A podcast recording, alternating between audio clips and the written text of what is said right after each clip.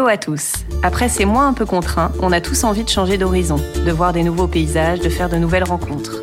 Escadrille vous propose Nomade, le podcast qui vous permet de découvrir comment s'est construit notre aventure, avec qui nous avons travaillé pour construire notre marque, les collaborations, mais on va surtout essayer de découvrir avec vous d'autres lieux et d'autres parcours entrepreneuriaux pour mieux construire la suite ensemble. Alors en route Pour ce deuxième épisode, je suis partie à la rencontre d'Usha Bora, créatrice de la marque Gemini Design. Comme vous avez pu le voir sur notre compte Escadrille, nous avons fait une collaboration ensemble pour cette saison avec un très joli tissu issu de leur marque.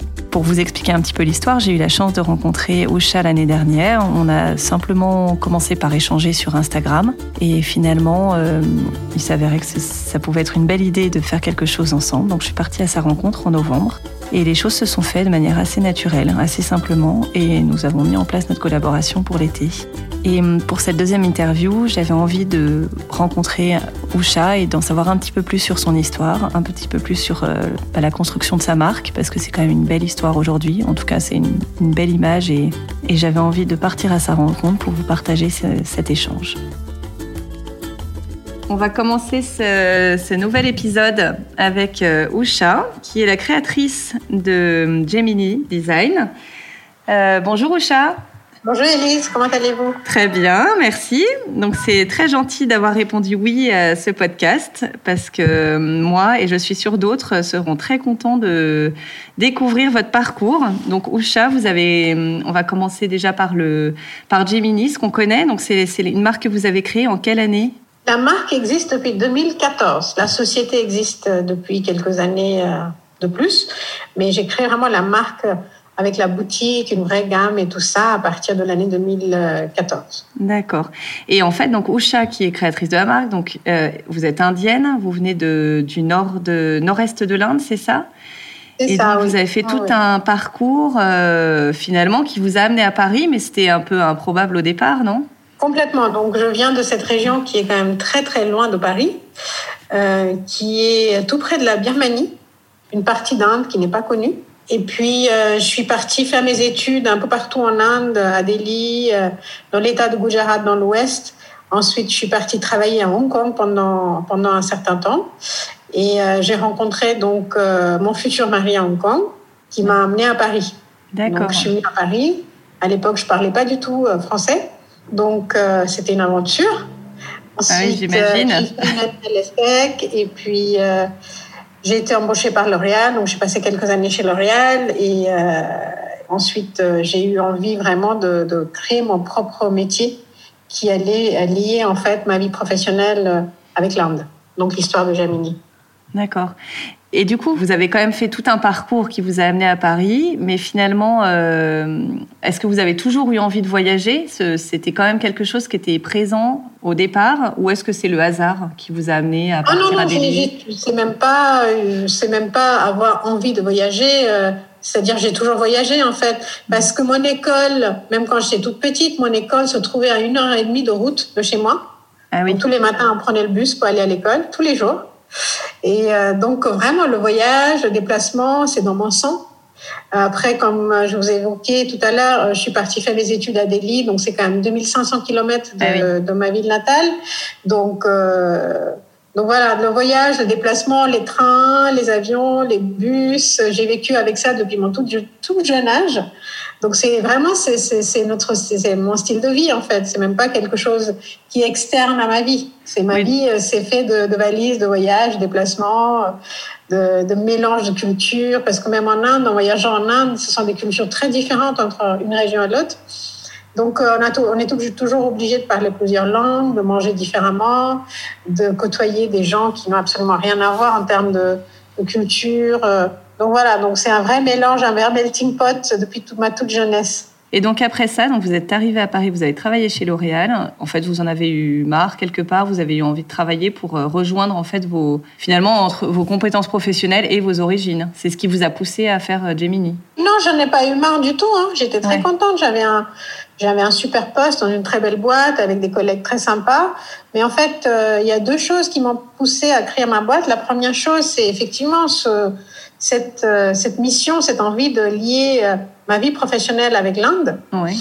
Et euh, c'était pas évident à l'époque, hein, ça, je parle d'il y a une quinzaine d'années. C'était pas évident. Aujourd'hui, je pense aussi les, les sociétés, les boîtes comme ça sont beaucoup plus internationales et c'est facile de trouver des postes euh, où on peut voyager et créer des bases dans d'autres pays. Mais à l'époque, c'était moins facile, surtout dans un pays comme l'Inde. Et puis, euh, ça, c'est la première chose, c'était vraiment l'idée de lier ma vie professionnelle avec l'Inde. Et la deuxième chose, c'était aussi, je pense que je suis entrepreneur dans l'âme c'est euh, j'ai du mal avec euh, les, les, règles, les hiérarchies. J'aime bien prendre des décisions, ça va vite. On est hyper débrouillard, on crée des solutions, on se pose pas 20 000 questions. Donc en fait, il y, a, il y avait deux parties euh, de, de, de, processus de décision. En fait, c'était la première, c'était vraiment euh, lien avec l'Inde, et deuxièmement, c'est lié à ma propre personnalité. J'aime bien faire des choses, rentrer dans l'action. Et, du coup, vous êtes rentré dans l'action avec Jamie.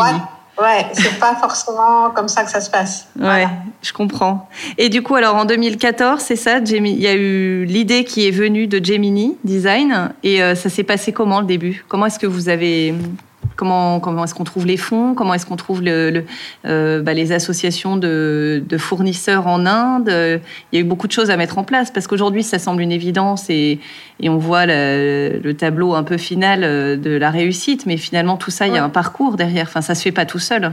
J'imagine. Non, non. Alors, la partie pourquoi Jamini, c'était en fait complètement le hasard. C'est-à-dire, euh, quand je partais en Inde, j'avais des amis stylistes qui me demandaient de trouver les, les beaux tissus. Euh, vraiment, pendant les vacances, elle me disait, ah, t'es en vacances, si jamais tu vois des tissus comme ça, est-ce que tu pourras m'envoyer des photos? On va peut-être en, en, avoir besoin pour de belles marques à Paris.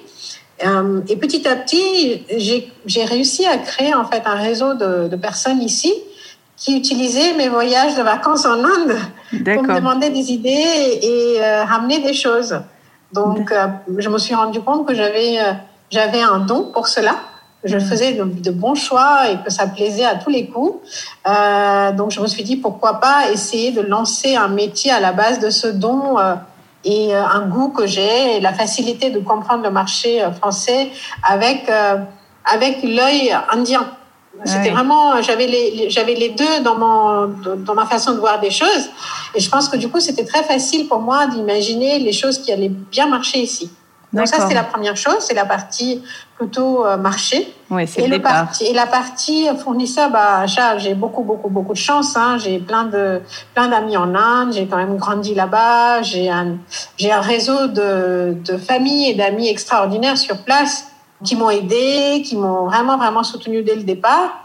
Et, euh, et c'est fabuleux, quoi. Bah ça, c'est chouette. Euh, et du coup, une fois que tout ça euh, s'est mis en place, ça se fait pas non plus tout seul parce qu'il faut, bah déjà, il y a, je pense qu'il y a des fonds à trouver pour mettre en place. Il y a l'idée à créer. C'est, c'est, quel est le premier euh, article entre guillemets que vous vendez aujourd'hui que vous avez fait? C'est les coussins, c'est des sacs, finalement. Vous... Oui, oui. En fait, euh, pour les fonds, en ce qui concerne les fonds, euh, avant de lancer ma propre marque. Oui. Avec mes idées de textiles et de tissus dont je vous ai parlé il y a quelques minutes, euh, je lançais des, des productions pour d'autres marques. Donc, je venais oui. à Paris avec euh, des malles d'idées, d'imprimés, des broderies, et je, j'allais voir euh, plusieurs marques. Je suis allée voir plusieurs marques qui m'ont donné en fait des lots euh, à fabriquer en fait avec mes idées. Donc, ça c'est un métier que j'ai pratiqué pendant 4-5 ans avant de lancer ma propre marque. Et ça m'a permis déjà de mieux apprendre en fait le métier de textile que je connaissais absolument pas. D'accord. Et ça m'a permis aussi d'avoir mes propres fonds justement euh, pour lancer ma marque. Et euh, la chose la plus importante, évidemment, ça m'a permis aussi de tester euh, différents fournisseurs, de tester différentes techniques de travail dans différentes régions en Inde. Donc, ça m'a vraiment créé un carnet en fait d'idées de, de, sourcing pour m'aider à, à, lancer ma propre marque qui a, qui a eu lieu donc 4-5 ans après avoir créé mon métier de, de fournisseur de textile. D'accord. Et parce que les fonds, c'est les tissus?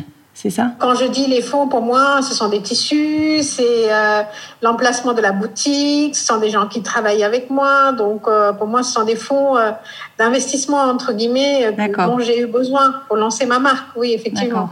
Et parce qu'aujourd'hui, vous travaillez beaucoup avec la technique du block print. Donc ça, c'est pas une technique qui est issue de votre région, parce qu'il me semble que c'est plutôt de l'ouest de l'Inde, c'est ça? Et donc, c'est, vous avez commencé avec cette technique au départ, ou c'est plutôt à force, vous êtes arrivé à utiliser ah non, non, j'ai commencé avec la, ma, ma, technique préférée, qui est vraiment la technique du tissage à la main. Oui. Qui vient, vient vraiment de ma région, euh, d'Assam. Donc, euh, j'ai toujours commencé avec le tissage. la différence entre le tissage et le métier de block print, c'est que en Assam, dans la région du Nord-Est, la partie textile, en tout cas un peu plus développée, n'existe pas. Euh, ça se passe chez des femmes, donc c'est très difficile à, monitorer, c'est difficile à suivre de loin, c'est difficile en termes de qualité, parce que c'est un travail qui est très compliqué, très manuel et très lent.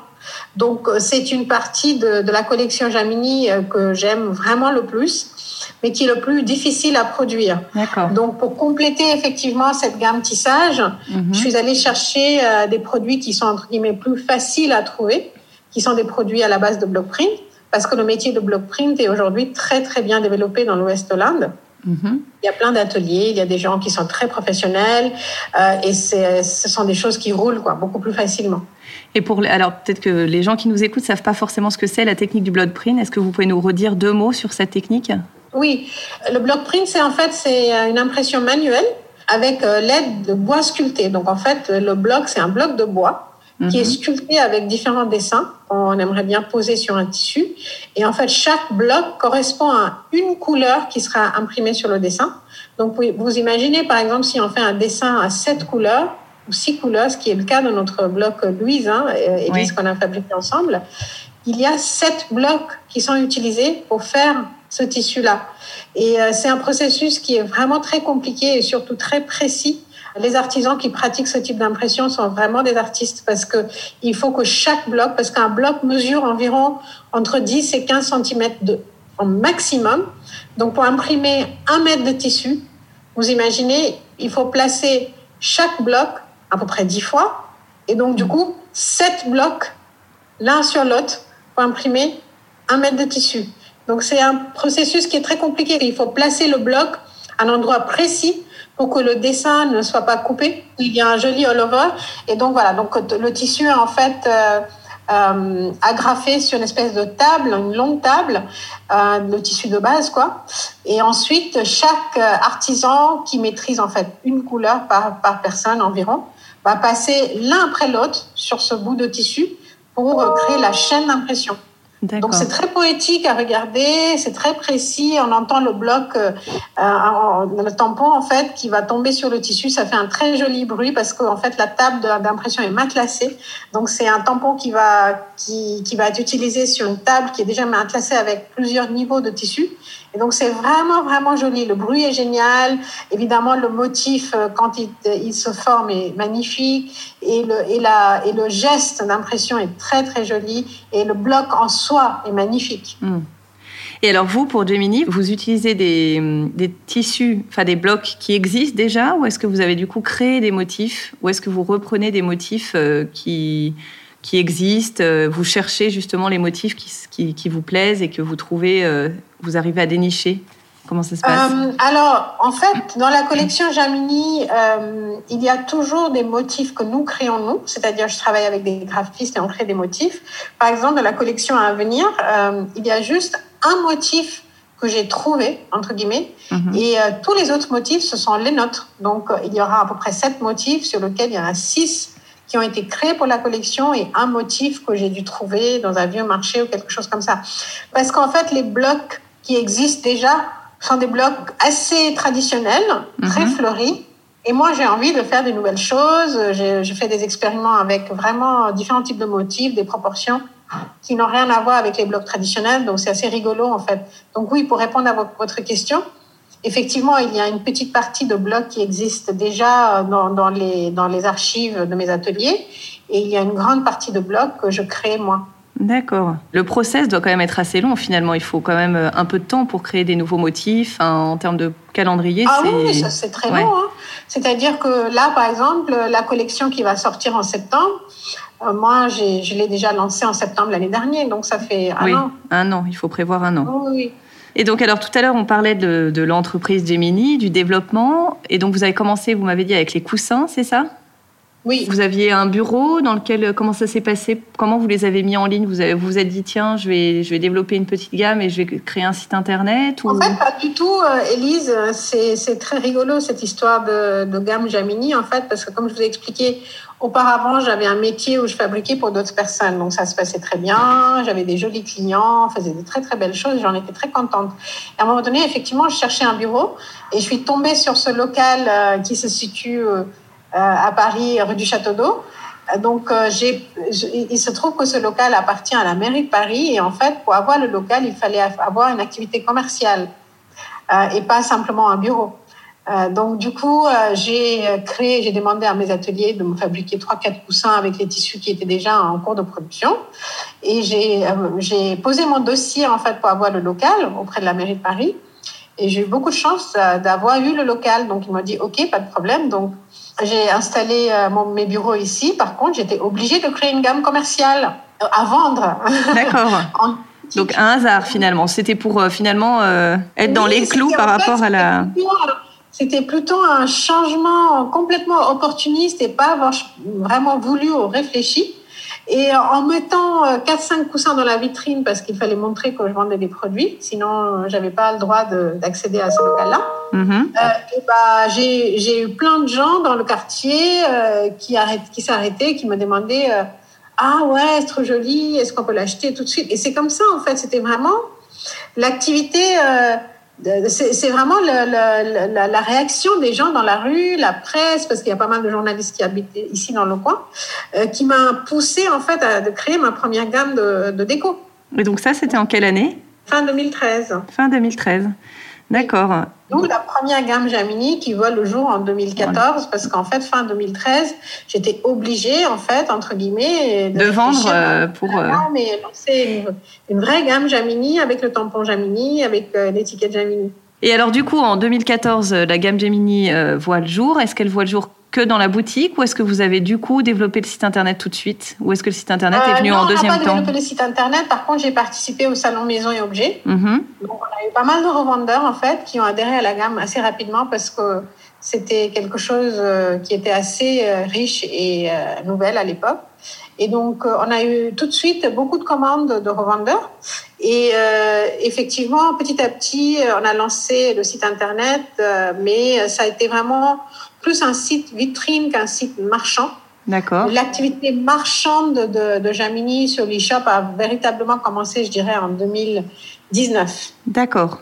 Ah oui, donc quand même assez tard euh, finalement par rapport à la création de la marque. Oui, parce que moi j'étais vraiment, c'était un nouveau métier pour moi. J'avais pas trop réfléchi à cette activité de détail et de, de wholesale. Mhm. euh, j'étais plus dans la création de, des jolis tissus et de fabrication de, de choses pour d'autres marques. Et là, j'ai dû, j'ai eu, j'ai mis un peu plus de temps pour réfléchir à comment je voulais que la marque évolue en fait. Ah oui, je comprends. Oui, parce que finalement, si c'était pas quelque chose de prévu au départ, il faut le mettre en place et il faut. Euh... Exactement. Et du coup, vous êtes lancé sur, euh, sur les réseaux sociaux aussi. On a, vous avez une belle communauté sur Instagram. C'est venu aussi ça graduellement. C'est vous qui vous en occupez? Oui, oui, oui. oui. Et je pense qu'on a cette communauté aussi depuis le début parce que, pour deux raisons. Parce que, premièrement, je pense que Jamini fait voyager. Euh, puisque je, je, poste pas mal de choses quand je suis en voyage, quand je suis avec mes artisans, et je pense que ça plaît beaucoup parce que les gens voient que c'est une marque vraiment authentique. Il y a des vraies choses qui se passent sur le terrain avec des vrais gens, et c'est c'est pas juste des, des, des, jolies histoires en marketing. Ouais. Donc ça, je pense que c'est quelque chose qui euh, qui me qui, qui, me pousse à continuer effectivement à montrer l'envers du décor parce que on voit vraiment les vraies personnes qui travaillent sur, ce joli, sur ces jolis produits. Donc ça, c'est la première chose pour laquelle euh, la, la, la, communauté Jamini est assez euh, fidèle. Et la deuxième chose, je pense effectivement, c'était euh, le fait de créer cette gamme-là qui est qui est très indienne, mais qui est à la, à la, fois très française aussi. Et on a envie de couleurs. On avait euh, toute cette vague de, de déco scandinave, déco minimaliste. Et tout d'un coup, moi, j'arrive avec plein de couleurs, plein de motifs, plein de fleurs. C'était très, très différent par rapport à ce qu'on voyait. C'était assez, euh, c'était assez joyeux. Et euh, je pense que c'était une vraie, et c'était une vraie chance pour des gens qui voulaient s'exprimer avec de la couleur et pas forcément des choses très neutres, très noires et blanches. Vous faites attention aussi, euh, j'avais lu ça sur votre site, euh, par rapport à... Enfin, vous êtes touché par tout ce qui est écologique, aussi humain, dans les échanges humains. Comment vous faites pour essayer de, de faire attention à ces points-là? Est-ce qu'il y a des paramètres que vous pouvez, euh, enfin quand on arrive en Inde, je pense que comment comment est-ce qu'on fait dans le choix peut-être des entreprises? Comment ça se passe pour déjà l'aspect écologique? Il y a plusieurs choses. Donc moi, la première chose, c'est que je fais que du fait main. On ne travaille pas en machine. Donc toutes nos impressions, tous nos tissages, toutes nos broderies sont tous fabriqués à la main. Donc moi, l'idée, c'est de faire durer en fait le travail manuel pendant le plus longtemps possible. C'est ça, ça c'est ma première mission. C'est-à-dire que en Inde, il y a tellement, tellement de traditions textiles et de traditions de savoir-faire. Si on les protège pas, si on les aide pas, si on les encourage pas, ces traditions-là vont disparaître. Et ça sera une vraie, vraie, vraie mauvaise chose, triste pour, pour nous, quoi. Parce qu'on va perdre vraiment, vraiment une des beautés. Donc ça, c'est ma première mission. Je suis toujours à la recherche des ateliers qui font des belles choses, mais à la main sans intervention machine. Donc ça, c'est vraiment euh, la plus importante. La deuxième chose, ce sont, euh, ce sont des femmes qui travaillent sur notre gamme tissage. Pour moi, c'est très important parce que j'ai vécu en fait dans, dans ces villages, j'ai vécu dans, dans, ce, dans ce type de situation où euh, les femmes sont pas forcément éduquées, elles sont pas elles n'ont pas, elles ont pas beaucoup de confiance, elles n'ont pas beaucoup de, de, possibilités de sortir de leur euh, quotidien. Et par contre, elles savent vraiment faire des magnifiques choses en termes de tissage. Moi, c'est quelque chose qui me touche parce qu'en fait, ce sont des femmes qui travaillent, mais complètement avec leur tête. Il n'y a rien qui est dessiné, il n'y a rien qui est écrit. Ce sont comme des, des histoires qui se racontent entre les générations, en fait. Donc, le tissage, c'est quelque chose qui, qui est transmise par des, par des femmes euh, à leurs filles, à leurs nièces. Et, et pour moi, c'est une histoire de civilisation, en fait. C'est anthropologique. Hmm. Donc, il faut le préserver. Et euh, pour moi, c'est vraiment c'est ça qui me pousse le plus, c'est-à-dire comment faire travailler euh, ces femmes-là pour que cet artisanat dure le plus longtemps possible. Et deuxièmement aussi, comment leur donner confiance Comment euh, former ces femmes-là pour qu'elles puissent travailler pour d'autres marques ou travailler pour créer des produits pour le marché indien. En fait, c'est une histoire de, de les former parce qu'elles tissent pour elles à la maison, mais elles n'ont elles ont pas le concept de qualité, de livraison à l'heure, de couper le tissu exactement comme il faut, avec, la, avec les bonnes mesures. Tout ça, elles ne savent pas en fait. Elles, elles tissent les bouts de tissu pour la maison, mais souvent c'est mal fini, c'est pas bien, bien coupé. Donc c'est comme une école en fait. Donc euh, en travaillant pour nous, elles vont carrément apprendre à tisser, à nettoyer bien le tissu, à bien couper. Donc ce sont des choses qui les aident. Donc c'est une entreprise euh, à, à formation pratiquement, à création et formation. Et parce que du coup pour ces femmes-là, euh, parce qu'on on se rend pas compte nous ici, comment ça se passe pour elles? Si elles n'avaient pas ce métier, ça pourrait être compliqué? Enfin finalement ça les, bah, ça leur donne. Si elles n'avaient pas ce métier, elles travailleront, elles travailleront dans les champs, ce qu'elles font toujours. Elles travaillent toujours une partie dans les champs parce que ce, sont, des communautés très euh, qui, qui, qui, qui, sont très liées avec euh, la, la cultivation de riz ouais.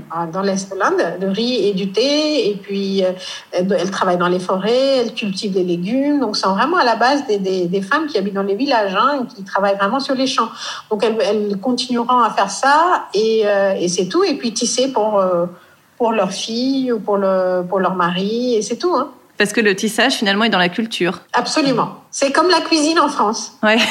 comme les gâteaux. C'est comme la pâtisserie en France, et bah, le tissage dans l'Est de l'Inde. D'accord, c'est marrant. Donc, si, donc, moi, je les aide à, justement à s'améliorer pour créer des choses et pour apprendre à, à travailler d'une façon plus professionnelle, plus pointue. D'accord. Qu'elles puissent vraiment gagner de l'argent avec, avec ce métier et pas juste pratiquer le métier pour créer euh, un châle pour, euh, pour son mari ou un, un bout de tissu euh, qui serait utilisé comme foulard. C'est vraiment pour créer, pour créer des tissus qu'elles vont vendre et puis elles vont avoir un, un, un vrai, euh, une vraie source d'argent, de, de, euh, d'emploi. Et ouais. parce que du coup, elles travaillent pas que pour Gemini maintenant, grâce à vous, elles ont peut-être du coup un, un, réseau un peu plus large? Là, pour le moment, en fait, elles travaillent beaucoup pour nous parce que sont des, encore une fois, c'est un processus qui est quand même très, très, très, très long. Donc d'abord, il faut les faire former, après il faut corriger les erreurs. Donc je dirais pour le moment, les femmes euh, avec qui je travaille sur notre projet de tissage euh, travaillent euh, 60% pour Jamini. Mmh. Et 60% pour elles-mêmes, euh, elles vont tisser des tissus qu'elles vont vendre dans les marchés locaux, dans les marchés locaux, pardon. Euh, oui, donc moi j'espère que d'ici quelques mois, elles vont travailler 80% pour nous. Parce que moi, j'aimerais bien travailler de plus en plus avec ces femmes-là. C'est beaucoup trop lent encore.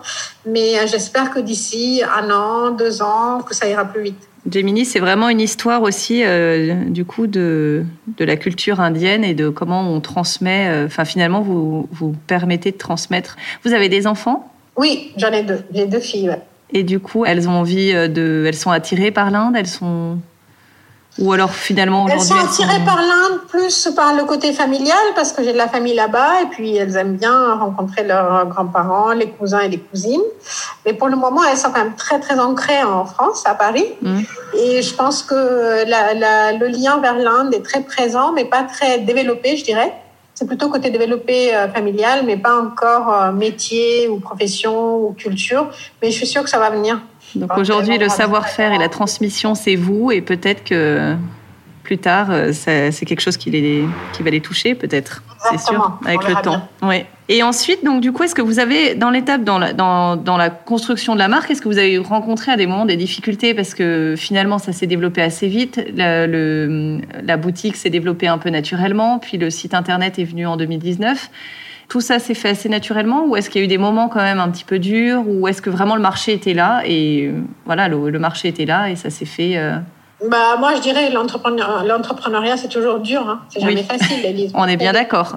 Donc, euh, il n'y a jamais des moments faciles. Donc, ça, c'est un mythe de dire qu'on crée une jolie, marque et depuis tout va bien. Non, non. Ça, Donc même quand, même quand le marché est là, ça veut dire qu'il y a quand même ah, des... Il y a, bon, c'est pas forcément une question de marché déjà. Donc euh, nous sommes des femmes, hein. nous avons euh, des enfants. Moi, je suis seule à Paris sans famille. Euh, donc je m'occupe de ma famille, je m'occupe de ma boîte, je m'occupe de ma maison. Donc ça fait beaucoup de choses. Hein. J'ai pas de, j'ai pas de soutien de maman, de tata, de cousine et tout ça. J'en ai pas. Déjà, ça fait beaucoup de choses à gérer. Et en plus de ça, on a toujours euh, des imprévus. On a eu les gilets jaunes, on a eu les grèves à Paris.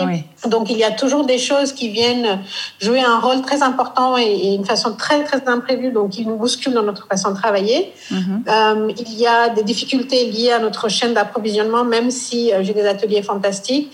On peut pas, on peut pas du tout maîtriser, en fait, ce qui se passe aussi loin. donc, c'est toujours stressant de savoir que mon, mon, navire sur lequel euh, la marchandise est partie et atterri à Anvers c'est pas au Havre. Donc, qu'est-ce que je vais faire? Euh, Donc, il y a, il y a tous les jours, il y a tous les jours des difficultés. Euh, mais euh, en fait, ça, ça fait partie du métier. Donc, euh, tant que les difficultés ne deviennent pas trop pesante. Il y a des moments où effectivement c'est très très pesant. Moi, je, vous dis honnêtement, les moments avec les gilets, jaunes, les moments avec les grèves, là avec tout, ce qui se passe avec le Covid, euh, ce sont des moments qui sont difficiles à gérer humainement, hein, parce que c'est pas juste moi. Il y a mon équipe, il y a mes fournisseurs sur place, il y a des gens qui qui savent pas comment faire. Donc c'est, euh, il faut les soutenir et en même temps il faut faire beaucoup beaucoup d'attention au côté business. Donc c'est vraiment tous les jours de jongler en fait les situations, les émotions de chacun, euh, mm. sa propre. Euh, il faut se ressourcer moi-même parce que si je fais mon temps, je passe mon temps à gérer les problématiques, j'ai vraiment pas le temps à me ressourcer. Oui, je comprends. j'ai pas le temps d'être créative. Tous les jours, il y a des choses. Donc, effectivement, je pense que l'histoire de Jamini, honnêtement, j'ai eu beaucoup de chance euh, parce que je suis entourée par, des, de très très belles personnes ici et en Inde, et aussi parce que mon, ma culture fait que je suis vraiment de double nationalité et qui me permet à avoir, cet œil qui est très particulier et très différent par rapport aux autres. Aux autres. Et du coup, euh, la marque a su créer en fait sa propre personnalité très rapidement. Ouais, c'est chouette. Et vous êtes combien aujourd'hui à travailler pour Gemini?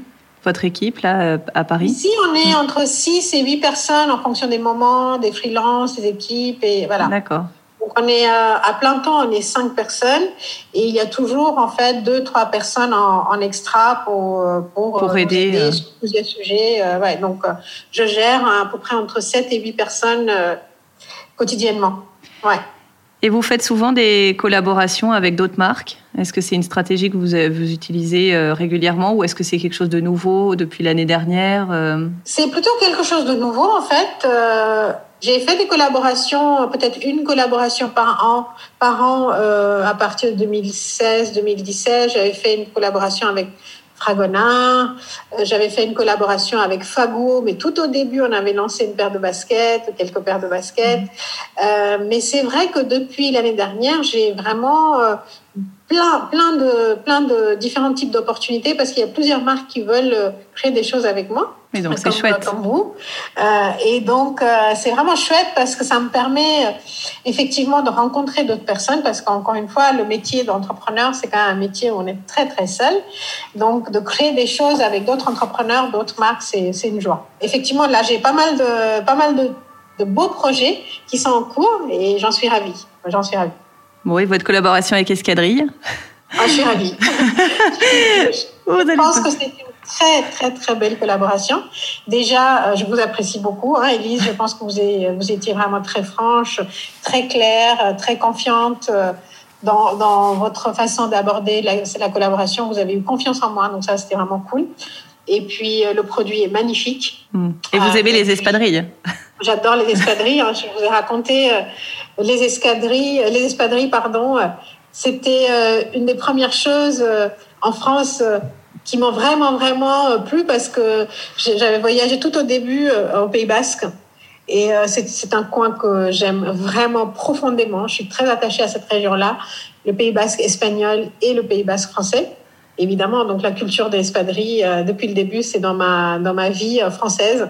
Et donc, quand vous m'avez fait cette proposition-là et vu la qualité de votre produit, c'est pas forcément des espadrilles euh, n'importe quoi. Mm. Ce sont des, vraiment des, très très jolis produits et bah pour moi c'était une évidence quoi. Donc je suis ah, très très contente et je suis très fan. C'est gentil.